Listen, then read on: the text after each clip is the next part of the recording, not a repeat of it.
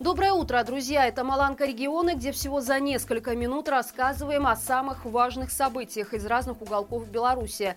Если вы думали, что власти про вас забыли, то мы точно нет. Поэтому пишите в наш анонимный телеграм-бот о проблемах в вашем регионе. Мы обязательно о них расскажем прокуратуре поделились ужасными историями про белорусскую медицину. О них стало известно после масштабной проверки работы системы здравоохранения в регионах, которую инициировал Лукашенко. Например, в одном из райцентров мать привезла в больницу годовалого ребенка, которому домашнее животное откусило ногтевую фалангу пальца. Но врач не вышел, и первую помощь малышу смогли оказать только медсестры. После этого мать вместе с ребенком и откушенной фалангой поехала в Минск, но было уже поздно, и палец спасти не удалось. Еще один пример ненадлежащей работы произошел в Витебском районе, где в участковых больницах за год было пролечено порядка 4 тысяч пациентов. Но сами помещения медучреждения находятся в критическом состоянии. На углах внутри плесень, протекает крыша, санузлы грязные с посыпавшейся облицовкой. В отделениях бегают тараканы, а окна наглухо закрыты. И это далеко не все выявленные нарушения, которые, по информации прокуратуры, достаточно детально обсуждались на коллегиях Минздрава. Напомним, в конце мая нелегитимный провел совещание, на котором раскритиковал ситуацию в сфере здравоохранения. Он потребовал исправить все недостатки до конца года, но, видимо, не учел, что такая ситуация в медицине связана с учиненными им репрессиями и фактическим выживанием врачей за пределы страны. В Гомеле, кроме патрулей милиции, над пляжами города будут летать дроны. На некоторые из них хотят установить динамики, чтобы оператор мог обратиться к отдыхающим, предупредить о нарушении и ответственности за него.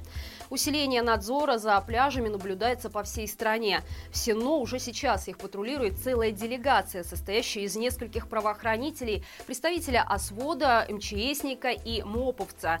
Напомним, с прошлого года отдыхающих на водоемах начали штрафовать за спиртные напитки напитки и купание в неположенном месте. Если говорить простыми словами, то администрации городов выделяют для отдыха жителей определенные места, которые, на их субъективный взгляд, наиболее безопасные.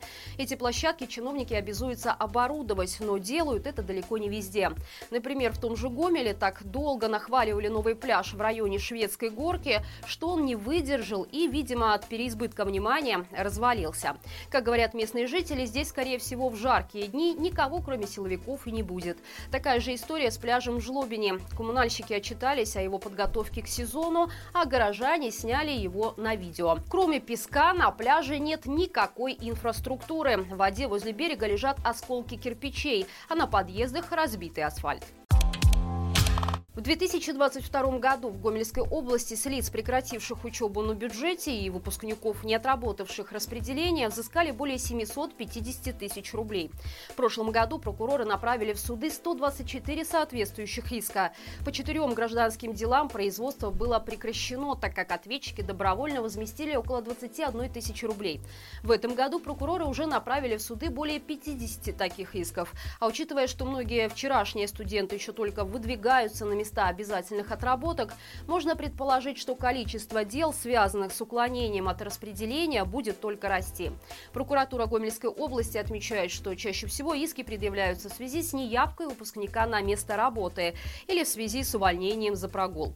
Напомним, последние годы из-за репрессий большое количество студентов бросило учебу и вынужденно эмигрировало за границу. Желание работать за границей остается и у тех, кто все же заканчивает белорусские вузы. Причины банальные. Они не видят внутри страны ни перспектив для карьерного роста, ни хорошей оплаты труда. В девяти районах Гомельщины зафиксирован рост падежа скота. Только в одном хозяйстве Кармянского района зимовку не пережили более 100 голов. А по словам исполняющего обязанности председателя колхоза, коровы умирали после отелов, так как им не оказывалась необходимая квалифицированная помощь. За этот год в Гомельской области по фактам гибели крупного рогатого скота возбуждено 39 уголовных дел.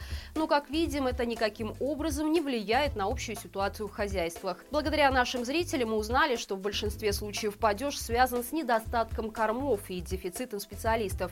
Даже если в колхозе по какой-то случайности появляется ветеринар или зоотехник, им создают такие условия работы и оплаты труда, что желание оставаться в организации у них очень быстро заканчивается. В Украине в боях под Бахмутом погиб 40-летний уроженец Полоцка Дмитрий Горловский. Он воевал на стороне России.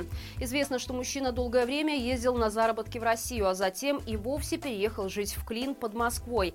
В 2019 году он перевез туда свою вторую жену. По информации портала «Зеркало», Горловский пошел на войну, чтобы заработать.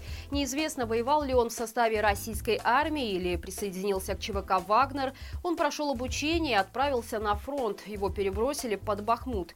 Через месяц он погиб. Скорее всего, это произошло 13 мая, когда за город шли жестокие бои. Горловского похоронили 8 июня в Клине. У Дмитрия осталось четверо детей. Дочь от первого брака живет в Полоцке и в этом году окончила школу. Дети от второго брака, дочь-подросток, сын, закончивший первый класс, и дочь, которой нет 9 месяцев. И это все на сегодня. После просмотра новостей предлагаю вашему вниманию нашу постоянную рубрику «Горячие комментарии», ссылку на которую вы найдете в описании к этому видео. В этот раз обсудили, должна ли будет Беларусь выплачивать репарации Украине за разрушенные города и жизни, а также кто должен нести ответственность за соагрессию режима Лукашенко и что думают на этот счет партнеры Украины в ЕС и США. Не забывайте про лайки, комментарии и подписки. Именно благодаря вашей активности нас видит большее число зрителей. До встречи завтра и живи Беларусь!